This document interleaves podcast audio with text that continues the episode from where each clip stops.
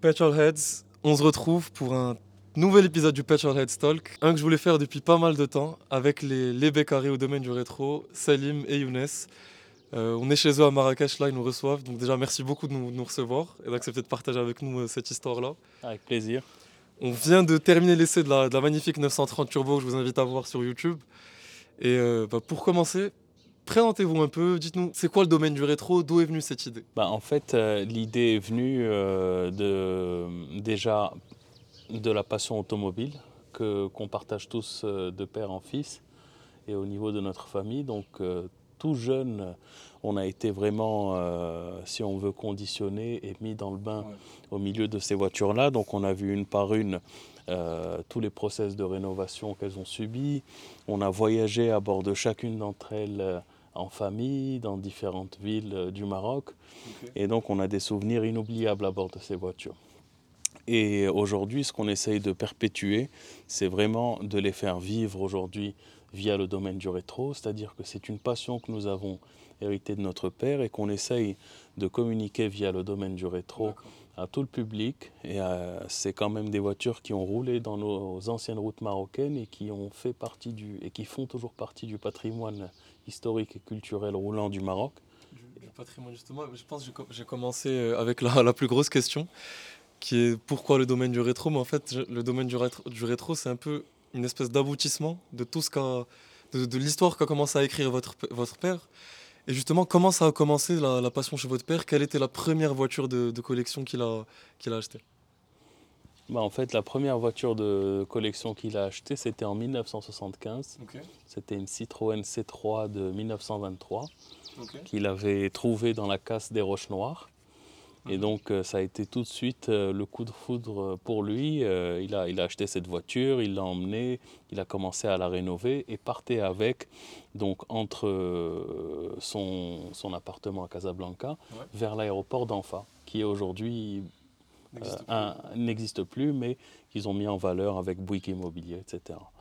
Donc, euh, il, il faisait la navette euh, une quinzaine de, de minutes à bord de cette Citroën.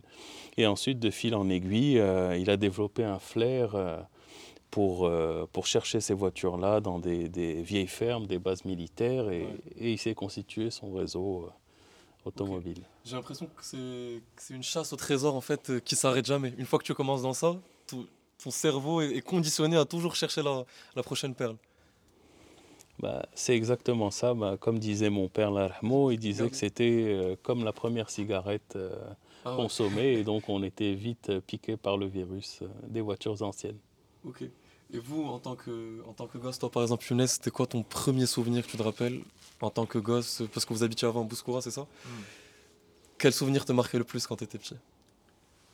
Alors, euh, mon premier souvenir, je pense, c'était euh, c'était en fait de voir notre père se comporter, euh, en fait, on va dire entre guillemets comme un enfant, parce que il était à la recherche de ses voitures, il avait Ouais. cette passion en fait pour pour la, cette chasse au trésor et en fait réussir en fait à toutes les avoir, c'était ça le, le défi, comme un enfant entre guillemets. Et puis il- il- on a toujours voulu en fait le suivre. C'était euh, c'était en fait une, euh, une sorte d'inspiration pour nous parce que étant enfant, on voulait nous aussi euh, suivre son, son délire d'enfant entre Ouais, guillemets. ouais.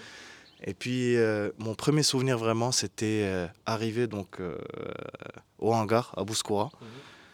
Et je, je devais avoir 3 ou 4 ans, ça remonte à mon plus lointain souvenir.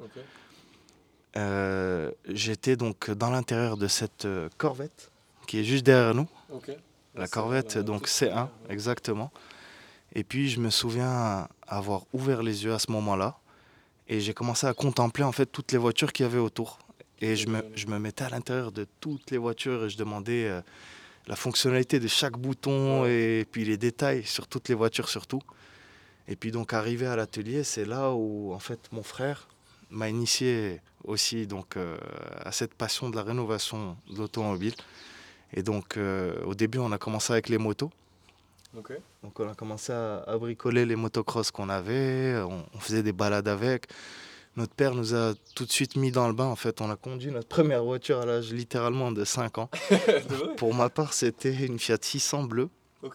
Et pour Salim, c'était le buggy qu'on a juste derrière de 1960, le Volkswagen.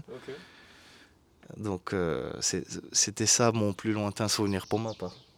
Et- Et pour toi, Salim? Et toi, Salim? Moi, c'était euh, la Ford GT40 à l'âge de 4 ans.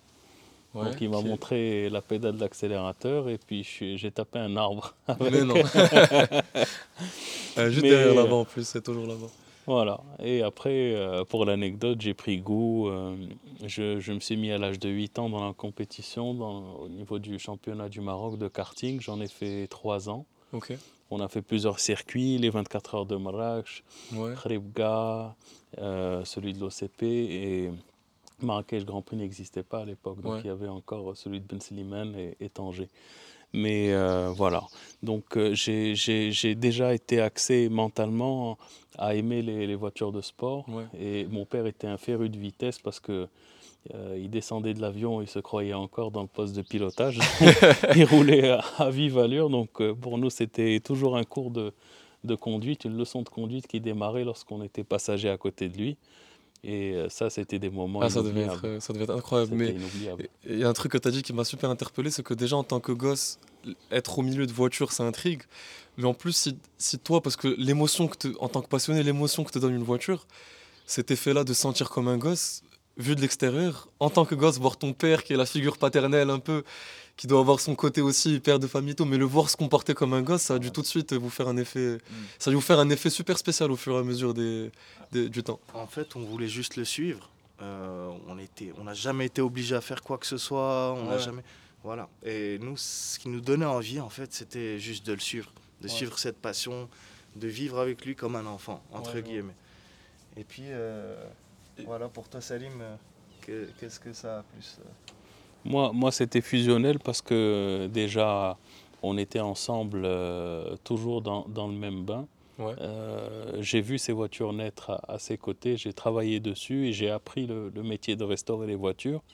Et aussi, on a collaboré ensemble pendant une dizaine d'années où on a professionnalisé, pro- pardon, professionnalisé euh, la chose. Donc, on est parti d'une passion, d'un métier de plaisir à un, métier où on a ouvert nos portes pour euh, partager nos connaissances et en même temps euh, mettre à, profit notre savoir-faire.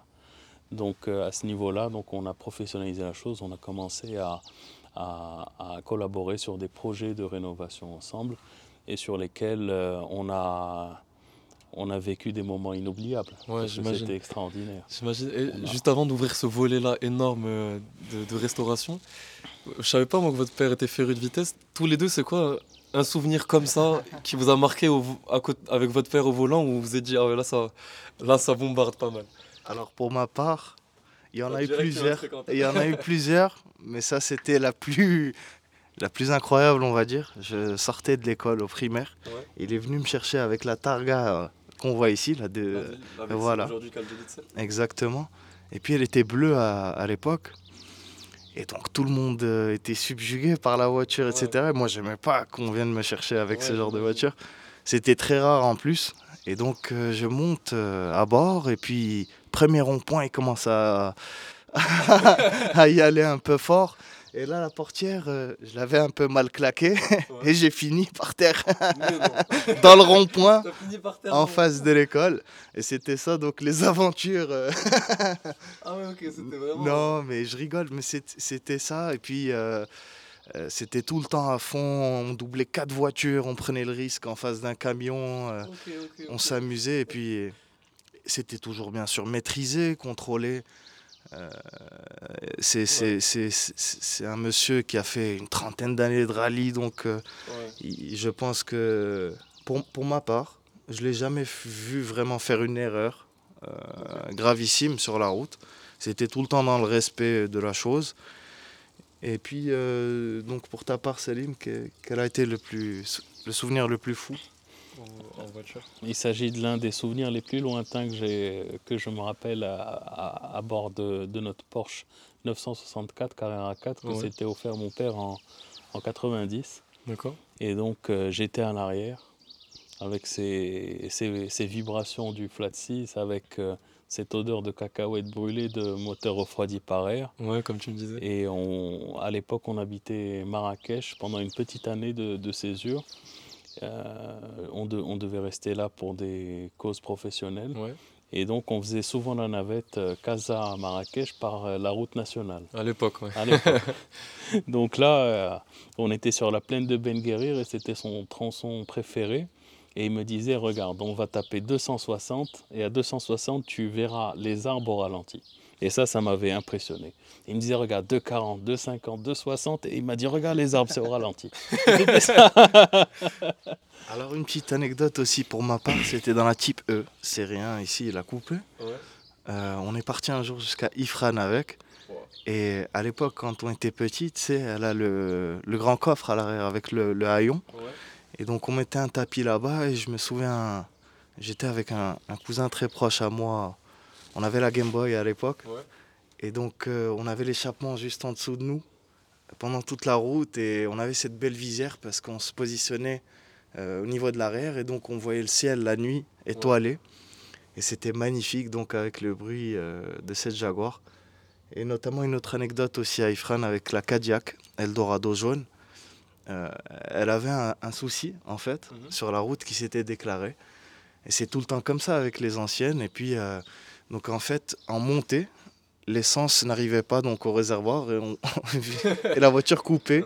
Et il y avait beaucoup de montées là-bas au nord. Et euh, c'est très difficile avec une boîte auto. Il fallait mettre neutre, essayer de freiner, etc. Et à cette époque-là, c'était en 2003-2004. Et Il y avait le sketch de Gad Elmaleh, On va tous mourir. Ouais. Et donc on était cinq cousins, six cousins à l'arrière. On criait, il y avait du verglas.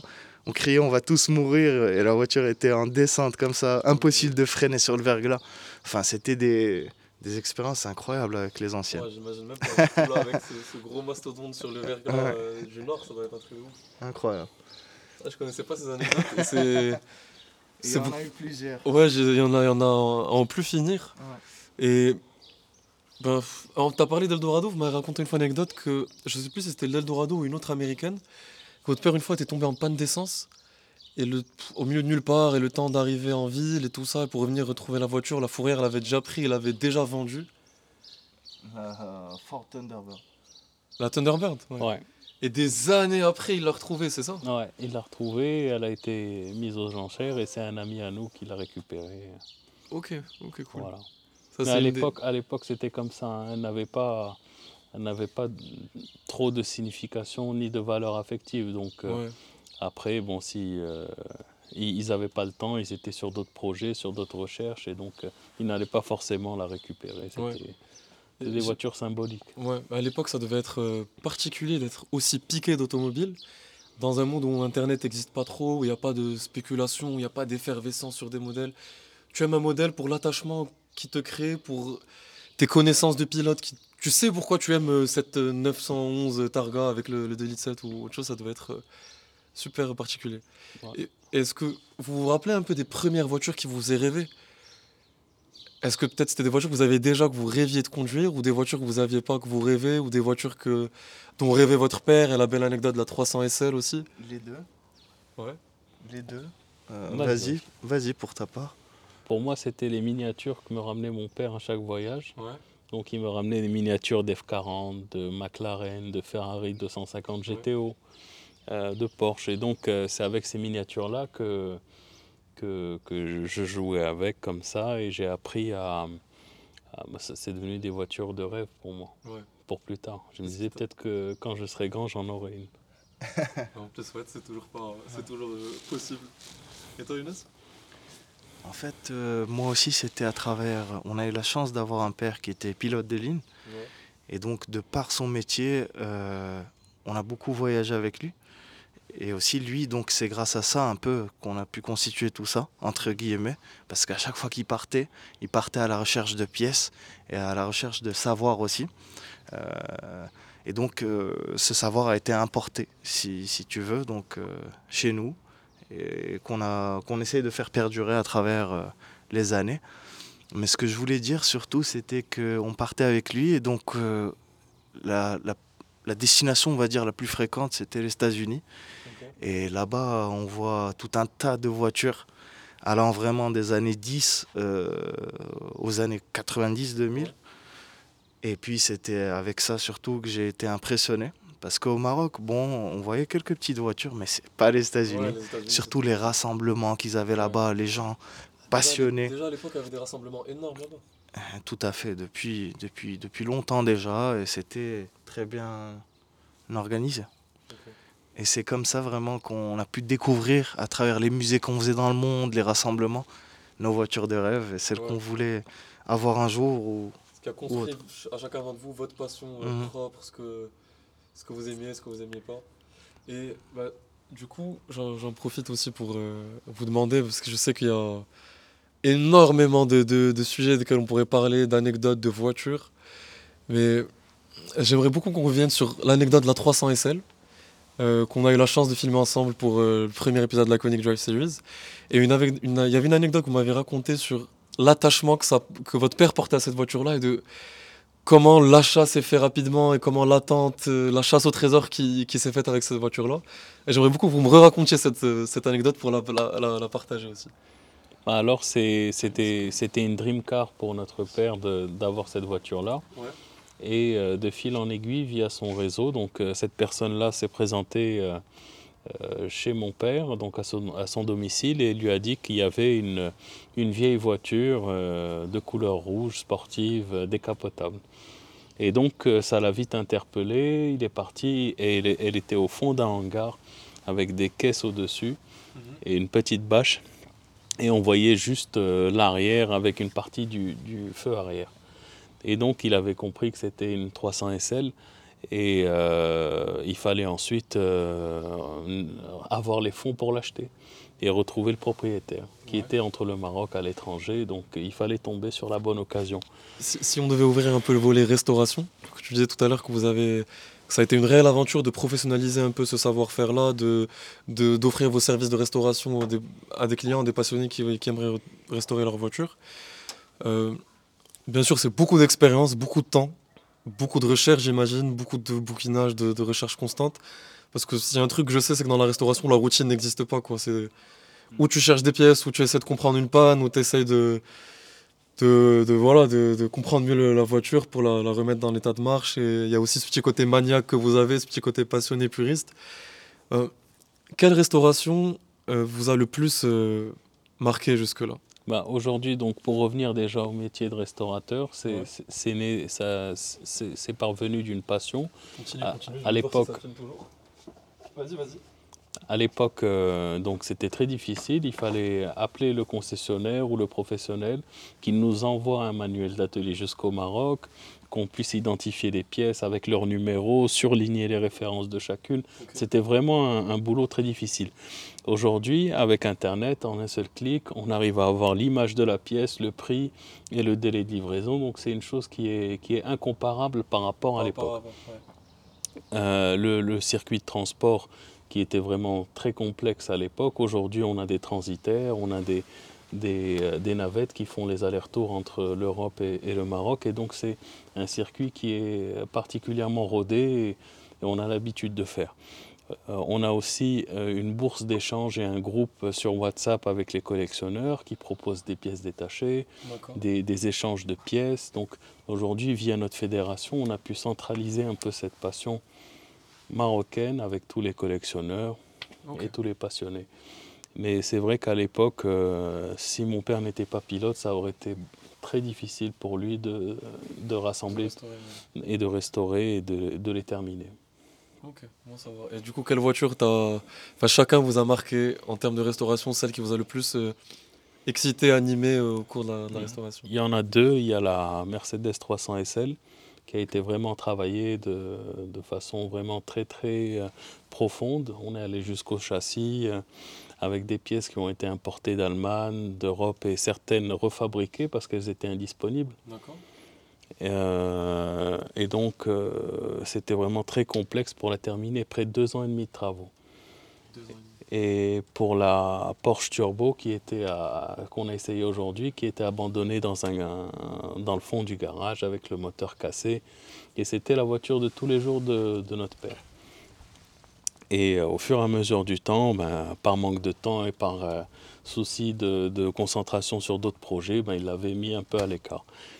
Et euh, pour moi, le rêve de- d'accéder à, à cette voiture mythique, c'était vraiment la, la seule condition, c'était de prendre un crédit et d'acheter les pièces moi-même et, et de la refaire. Donc euh, j'étais j'étais à peine, je, je débutais un peu le métier. Et euh, pour moi, la, la reconstruire de mes propres mains avec des manuels, avec euh, beaucoup d'échanges entre l'Europe et le Maroc, et de faire mon premier rallye en, en 2013, je pense, de souvenir, de mémoire, c'était en 2013, avec, c'était vraiment une satisfaction extraordinaire pour moi. C'était vraiment un plaisir et c'est pour ça que, que j'ai appris à l'aimer au fur et à mesure du temps. Surtout que si je me rappelle bien, c'est une voiture qui avait rendu fou votre père parce que c'était irréparable, il n'arrivait pas à trouver. euh, C'était compliqué quoi de réparer cette voiture-là à l'époque. Bah, de- au niveau de, de la génération et de la période euh, euh, au moment donné. Mais maintenant, avec Internet et, et les contacts c'est de- et les forums aussi, dit. Ouais. Donc il y a eu beaucoup d'échanges et c'est c'est devenu euh, beaucoup plus facile qu'auparavant. Ok, ok, ok. Et toi, du coup, Younes, une restauration qui t'a qui t'a marqué? Bah, en fait, un peu pareil parce que on était, on va dire, dans le même bain. La 300 SL nous avait beaucoup excité et notamment la turbo parce que, en fait, c'était une voiture qui nous faisait rêver quand on était petit. On la voyait abandonnée au loin et c'était celle qu'on voulait en fait réparer parce que on découle un peu de cette génération 80s, 90s et ça nous faisait rêver en fait ces formes, ces lignes, ce béquet. Et c'était une des seules voitures aussi que, qui n'était pas fonctionnelle, on va dire. Mhm. Et ça nous rongeait. On se disait, voilà, un jour, quand on va grandir, euh, ça va être celle qu'on va attaquer en premier. tu, dis- tu parles de fonctionnel, il faut savoir que toutes les, toutes les voitures qu'on voit autour de nous ici, elles sont, elles sont en état de marche. quoi. C'est une logistique monstre que vous devez gérer aujourd'hui.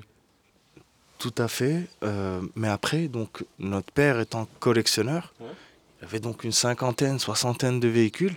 Et vous savez, quand vous êtes collectionneur, vous en avez, allez, on va dire une dizaine qui fonctionnent bien. Ouais. Et les autres sont en attente, euh, le temps d'eux.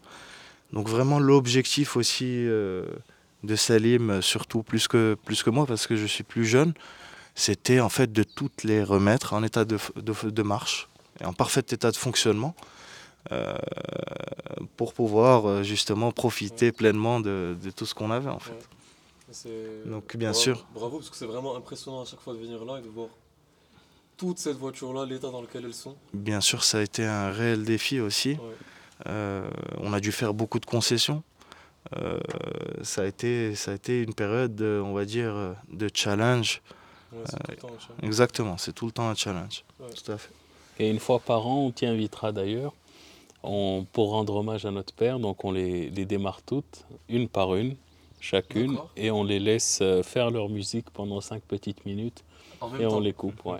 Ah, Ça fait un bon orchestre. Ouais, Donc justement, on On avait ce, rituel de la symphonie. Exactement, on avait ce rituel de la symphonie avec notre père. Je pense que c'était les samedis matins. Ok.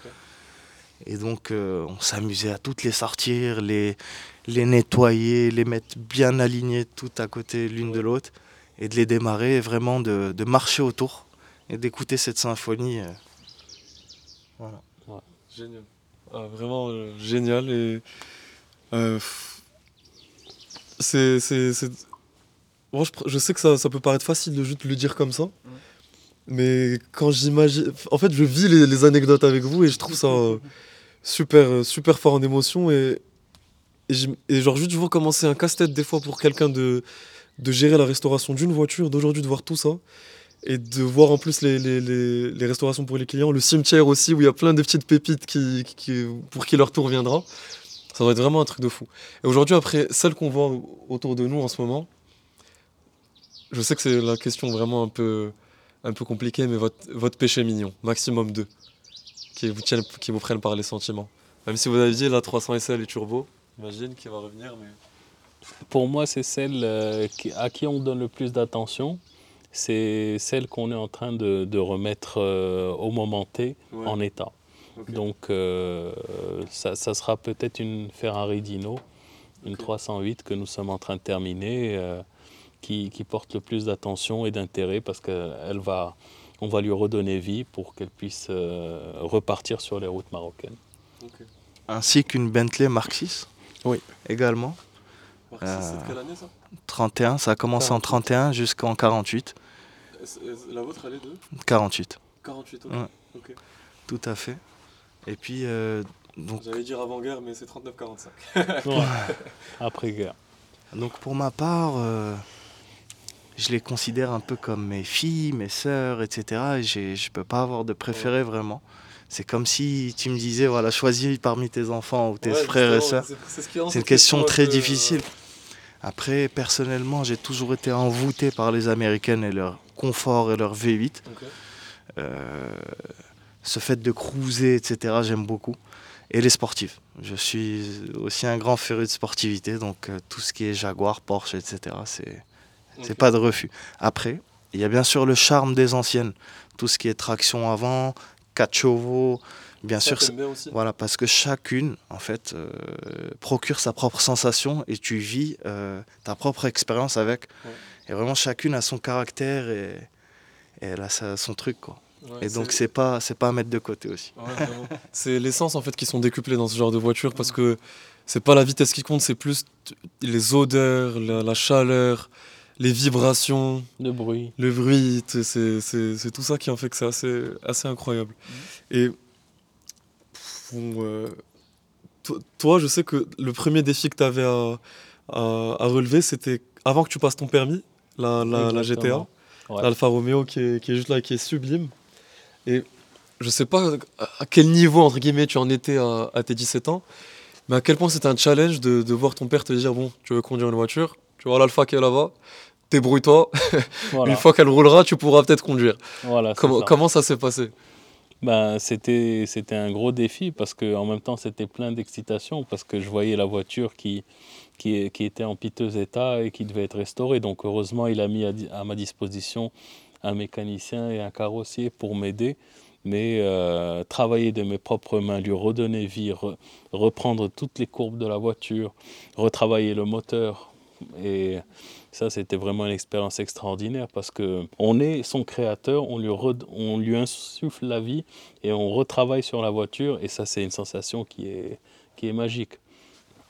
C'est un point super intéressant que tu dis là, parce que moi je l'ai jamais vécu parce que mes talents de mécanicien ne, sont tout simplement inexistants pour l'instant, mais ça doit être quelque chose de fou de voir quelque chose en état épave, de voir toute la rouille, de voir tout le boulot qu'il y a à faire, et peut-être des fois ça doit être frustrant de voir que ça prend autant de temps, de voir euh, tous les petits tracas euh, de la vie, des pièces, tout ça, mais j'imagine au final quand tu, quand tu mets le contact et que ça prend, ça doit être... euh, Ben, on, on est frustré par moments. En plein, en plein milieu de la rénovation de la voiture, on arrive à des moments où ça coince, où, où ça marche pas, où il faut reprendre tout, euh, où euh, euh, il nous manque telle ou telle pièce et on est coincé, on peut plus avancer sur le Ouais. projet. Et donc, il y a par, la restauration n'est pas un métier facile qui nous Ouais, procure de- du plaisir. Des fois, on est en colère, des fois, on est, on est euh, pas bien, des fois, on, ouais. on, on est frustré et on est dans l'attente. Et c'est pour ça, donc ça nous apprend à travailler sur nous-mêmes et à avoir de la patience pour, euh, pour finir le projet. énormément de patience. Mais après, la, la satisfaction est, est magique à la fin parce que lorsqu'elle que tout marche, euh, on, on est, on est la personne la plus heureuse au monde. J'imagine bien. Et, bah, et du coup, votre souvenir, le... un des souvenirs que vous avez le plus frappé en vous au volant, du coup, avec ces voitures-là ou avec d'autres voitures, un des souvenirs que vous avez le plus marqué euh, au volant Toi, Younes, je sais pas si c'est la Delta ou si c'est la Simca ou si c'est autre chose. Toutes, franchement, euh, toutes. Mais euh, euh, je me souviens en fait euh, d'un souvenir qui m'avait marqué. C'était euh, la Citroën DS. La Citroën DS, de par son, son, son frein en forme de, de champignon très difficile à doser. Et euh, ça, c'était parmi, on va dire, un de mes premiers, une de mes premières euh, satisfactions. on va dire surprise plutôt, Ouais. euh, de découvrir une voiture spéciale comme ça, qui quand on la démarre, elle, elle se soulève de par l'hydraulique, les feux qui tournent la nuit, c'était, très spécial. Le frein en forme de champignon et tout, c'était, quelque chose de spécial. Après, bien sûr, il y en a eu beaucoup. euh, Sportif, qu'est-ce qui t'a le plus choqué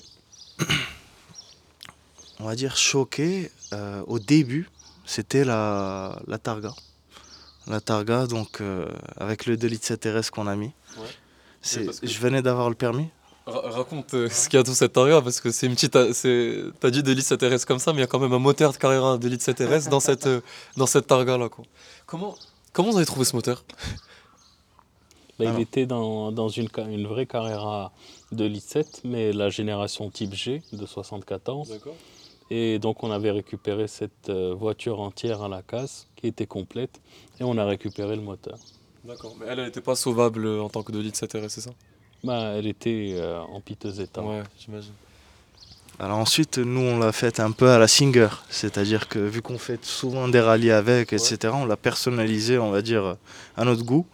Donc elle a ce, ce look classique, euh, mais, mais on va dire... euh, On en a dans le, dans le porte-à-faux. Exactement. Exactement. Et donc je venais d'avoir le permis et c'était Salim qui venait de finir de, de régler son injection. Et il m'a dit tiens prends-la en main, tu vas voir ce que ça donne. Et je me souviens que c'était un de mes premiers souvenirs, on va dire, euh, euh, empli d'émotions et, et de peur aussi. Ouais, c'est impressionnant de conduire cette une voiture Ouais. comme ça à tes 18 ans en plus, même Ouais. si j'imagine que tu devais déjà avoir euh, 10 ans de conduite. En fait, c'était le fait aussi de. C'était cette brutalité euh, derrière le volant que j'avais jamais ressenti avant. Euh, j'ai été passager toute ma vie, on va dire, de cette, euh, cette sensation-là, mais j'ai jamais, je l'avais jamais expérimenté de mes propres mains. Ensuite, euh, il y en a eu plusieurs. Je peux Ouais, pas vraiment la Delta, la. Simca, l'Integra aussi. L'Integra, Il faut ouais. pas oublier que c'était la voiture de, de mon frère. Et que cette voiture, on l'a depuis une quinzaine d'années maintenant, depuis 2008. Bientôt, ouais. Donc, euh, c'est une voiture que j'ai repris ensuite, parce que je suis, on va dire, passionné aussi des Youngtimers. Ouais. Donc, euh, et aussi passionné des japonaises. J'aimerais donc euh, en faire l'acquisition. J'aimerais à mon tour euh, les avoir toutes, Ouais, comme ouais. ce qu'il a fait euh, auparavant. Voilà pour ma part. Et toi, Salim, un souvenir qui t'a super marqué au volant de- d'une des, voitures? Ben, L'un des, des- des meilleurs souvenirs que j'ai, c'est à bord de la Mercedes 300 SL, lors du rallye 1000 Maroc, qui est fait Là, par récemment? au mois d'octobre par notre ami Jean-Jacques Radley. Et puis, euh, cette euh, Mercedes, pour moi, elle était, c'était un bateau comme toutes les autres Mercedes. Mais non, c'était autre chose, c'était une vraie voiture de course. Ouais. Et euh, la prendre en main avec la performance du moteur, c'était vraiment une voiture hors du commun à l'époque et aujourd'hui qui a des, des caractéristiques techniques qui sont encore d'actualité. Totalement, totalement. Bah, D'ailleurs, c'était le premier épisode de l'Iconic Joy Series qu'on a, fait, a fait ensemble. Je vous en remercie encore parce que là, je les vois toutes les deux. Et pour, pour mon âme d'enfant, c'est incroyable de se dire de, pouvoir euh, toucher ça. Et, je voulais parler d'un point aussi euh, que j'ai beaucoup réalisé, qui m'avait frappé et que peut-être c'est pas la, que tout le monde n'en a pas conscience. Euh, c'est que le domaine du rétro, c'est depuis toujours en fait, les, les portes ont toujours été ouvertes aux passionnés. Euh, je pense, on s'est peut-être déjà croisés, je sais même plus comment on s'est, on s'est connus, mais à chaque fois que je viens, c'est tout le temps les portes ouvertes, les rentres et tout ça, et j'ai compris que c'était pas qu'avec moi, c'est vraiment avec tout le monde. Et, et depuis le début, en fait, avec votre papa, vous avez cet esprit-là de partage.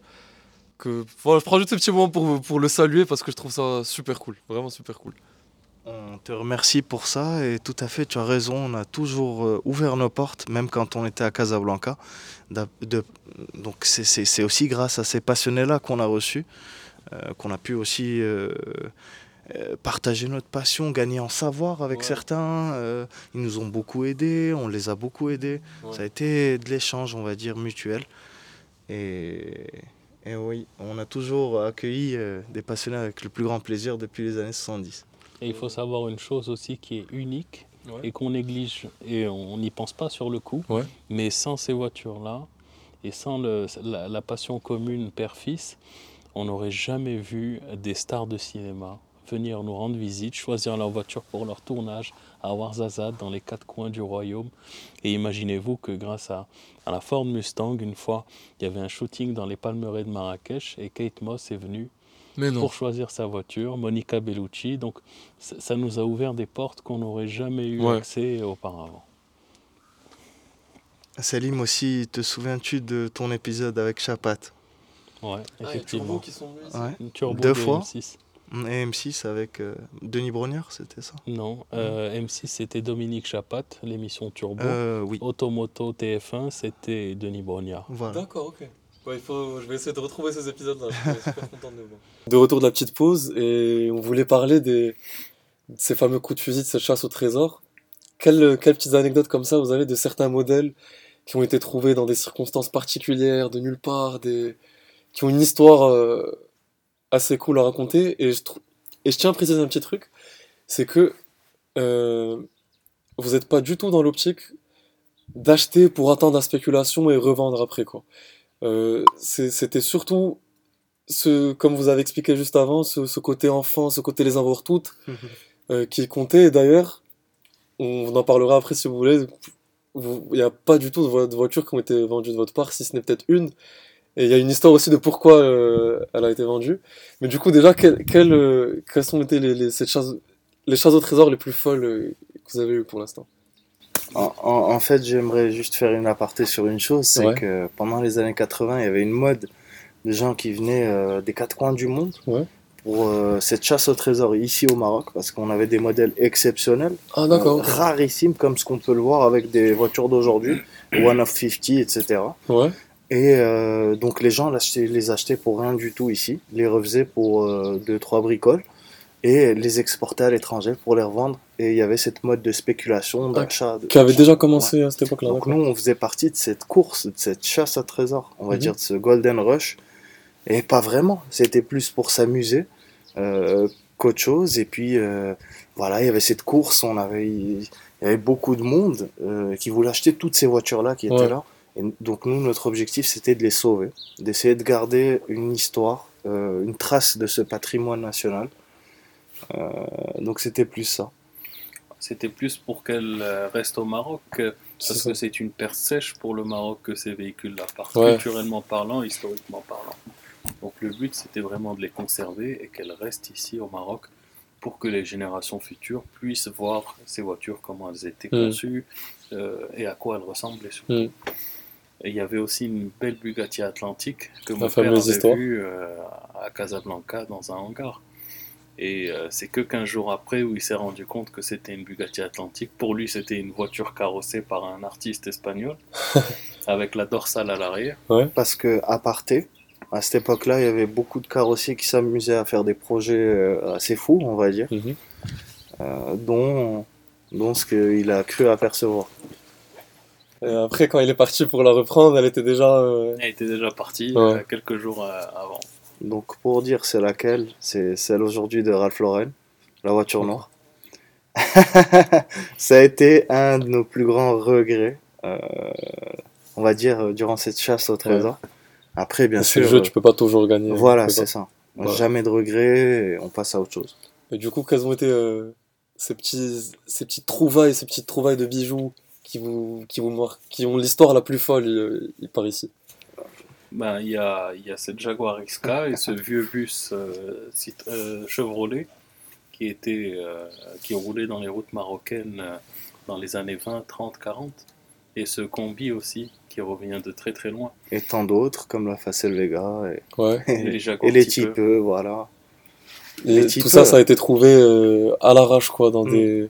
Alors les types, c'était quelque chose de spécial. Entre guillemets, je- ensuite je vais laisser Salim raconter la XK ou autre. Ouais. Les types, eux, c'était deux frères jumeaux, euh, les Vilquin, Mhm. qui avaient donc acheté ces voitures-là dans des boîtes euh, de chez Jaguar, donc toutes neuves. Elles étaient en, en kit comme ça.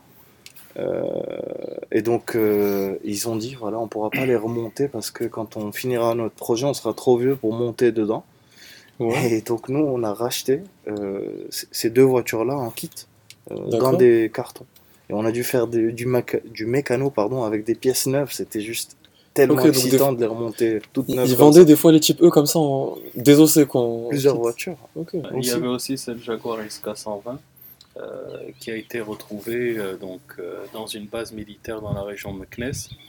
Dans une base militaire, ok. Dans la région de Meknes. Cette voiture-là était euh, euh, protégée dans un hangar et avec un arbre qui avait poussé à l'intérieur, qui avait percé les planchers, parce que c'était des planchers en bois.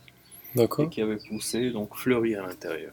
Il fallait donc abattre l'arbre pour sortir la voiture. Ça, ça doit être incroyable, ça, de voir la XK120. Je me demande combien il y en a dans le monde. Mais en tout cas, c'est la première voiture à avoir atteint les, les 200 km/h, c'est ça? 201 km/h. 220 Ah. 201, pardon, ok. Et donc, elle a été restaurée à la concession Jaguar à Casablanca. Et Dans- euh, Dans les années 80, bon, 60 fin, fin 70, début 80. D'accord. Et ensuite, euh, c'était la wedding car de nos parents. Donc, c'est à bord de cette voiture que nos parents euh, se sont mariés. Et puis, euh, ça a une valeur symbolique. Ça a toujours été la petite chouchoute, entre guillemets, de notre père, Ouais, j'imagine. avec laquelle il faisait ses rallyes. C'est avec ça que, que ça lui a ouvert les portes pour accéder à d'autres modèles, à, d'autres D'accord. plaisirs. C'est aussi, ça a été sa troisième voiture, euh, après une Porsche. Et donc c'est surtout grâce à cette voiture qu'on a pu un peu constituer tout le parc qu'il y a aujourd'hui, parce que c'était euh, la rencontre avec les grands chefs d'atelier de chez Jaguar, donc notamment un certain Omar, qui avait un crack de la mécanique euh, marocaine, et donc qui avait appris avec tous les mécaniciens anglais et français qui étaient basés ici de chez Ouais. Jaguar. Et donc il les connaissait sur le bout des doigts. Et c'est grâce à lui qu'on a pu donc la remettre euh, En état. en état exactement et donc mieux comprendre, on va dire, la mécanique Jaguar. On a été jaguariste avant même d'être euh, Porschiste. chose. D'être porschiste. Les Porschistes, ok. Et D'ailleurs, d'où vient euh, cet amour de Porsche? Parce que je sais que par exemple que Salim, c'est un grand, grand mordu de Porsche. Et c'est tout est venu de cette euh, odeur de cacahuète euh, grillée hein, Voilà. quand t'étais petit. Ouais. ok. Exactement. Et euh, en, par- en revenant, depuis tout à l'heure, on, parcourt la frise chronologique, on part et on revient en arrière. Si on revient un peu dans les années un peu plus modernes, tu as, parlé de l'Integra que vous avez vu depuis 2008. Euh, tu as une M3 E46 qui t'a pas mal marqué. Tu m'as dit que c'était à peu près la, première moderne, un peu découverte des performances modernes. Qu'est-ce que vous pensez du coup de ces Youngtimers, des voitures des années 2000, ces, ces sportifs modernes? Est-ce qu'il y en a qui vous attirent, il y en a que vous aimeriez avoir Euh, Quel modèle un peu plus euh, de fin années 80, années 90, années 2000, pourquoi pas 2010, vous, vous font de, font de l'œil un peu. Moi, c'est surtout la Ferrari F40 qui est sortie, je pense, entre 87 et 89, Ouais, qui est une voiture pure, euh, un mythe, et elle est, elle est bestiale cette voiture-là, avec le moteur arrière, tu- avec le, le biturbo. Et ça, c'est vraiment une voiture à avoir. Euh, ensuite, on a euh, tout ce qui est japonaise, comme la NSX, ouais, euh, les Skyline et les Supra. Donc Et les ça, Supra. c'est- ça, c'est rien que ça. les, les plus Ouais. belles. ouais, totalement.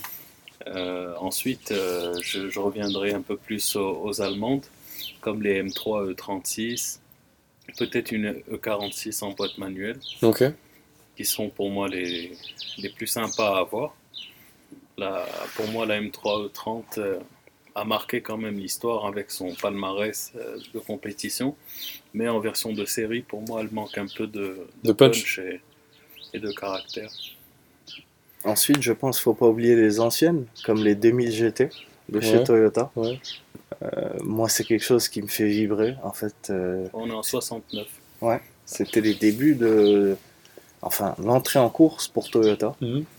Et euh, le début de leur histoire, en gros, euh, avec cette 2000 GT, et aussi beaucoup d'autres voitures, euh, comme les Celica GT4 ou, ou Ouais. les R5 Turbo, ou Ouais, plein d'autres. Ouais, plein d'autres. Euh, Les sportives je françaises pour- aussi, je pas mal pourrais de- les énumérer jusqu'à demain. grosse question. J'ai une belle anecdote. Ouais, vas-y. J'ai oublié ce mythe de la Renault 5 Turbo. Ouais. Il y en avait une Turbo 1 qu'on avait récupérée dans un garage à Casa. Mhm. Et ça, c'est l'une des grosses histoires. J'avais 16 ans. Et euh, donc, je commençais à, à la restaurer, etc. Mais il fallait que je retrouve son propriétaire pour euh, vraiment aboutir le projet. Ouais, Alors, d'après le garagiste, son propriétaire, c'était un Espagnol de Marrakech, un grand monsieur qui habitait dans les Palmeraies, d'un certain âge. Et puis, de fil en aiguille, j'ai pu retracer sa maison et j'ai pris rendez-vous euh, avec lui et, et mon père. Bon, j'avais 16 ans, donc euh, pour ce monsieur recevoir un enfant de 16 ans, il, il n'allait jamais prendre ça au sérieux. Donc, mon père est venu avec moi et on a discuté. On a ramené à l'époque, on a développé les photos de la voiture ouais, il n'y avait pas les téléphones, donc pour montrer au monsieur ce qu'elle était devenue et dans quel état elle était. Et donc on, on lui a demandé euh, euh, de, de nous vendre la voiture.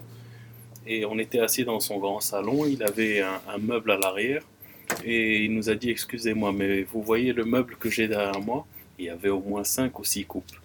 Il Ouais. m'a dit cette voiture-là, c'est une Renault 5 Turbo préparée Tour de Corse avec laquelle j'ai gagné ces différents rallyes et ces différentes coupes. Cette voiture, elle m'était complètement sortie de la tête. Je vais la récupérer. Donc, Cœur brisé là pour le coup. C'était un, un gros coup Je me de- demande où elle est euh, maintenant. Eh ben, elle est, elle est repartie en France. Ah, elle est repartie, ok. Ouais. C'est dommage, il y a pas mal de R5 Turbo qui ont été retrouvés qui ont, parce qu'ils couraient ici et qui ont quitté un peu le pays. Il y en a encore quelques-unes, je pense, mais ça doit se compter sur les, les doigts d'une main. Mais c'était une pièce de musée qui était au Maroc. C'était une voiture de course avec un palmarès unique. C'était Ouais. une voiture qui allait être trop dommage. exposée chez Renault Sport C'est trop en dommage. France. Et c'était vraiment une grosse frustration pour moi. Et peut-être qu'un jour, je m'offrirai une. Mais Peut-être. on est loin de là maintenant. Peut-être, ouais, là ça a explosé. euh, question bu- budget, mais. Petite question avant que tu dises, est-ce que vous avez déjà entendu parler d'une Alpine au Maroc? Ouais, je la connais. Ah, il y a une Alpine oh, Je sais pas s'il y en a une, moi je me dis parce qu'il y a une Alpine classique, la, la fameuse.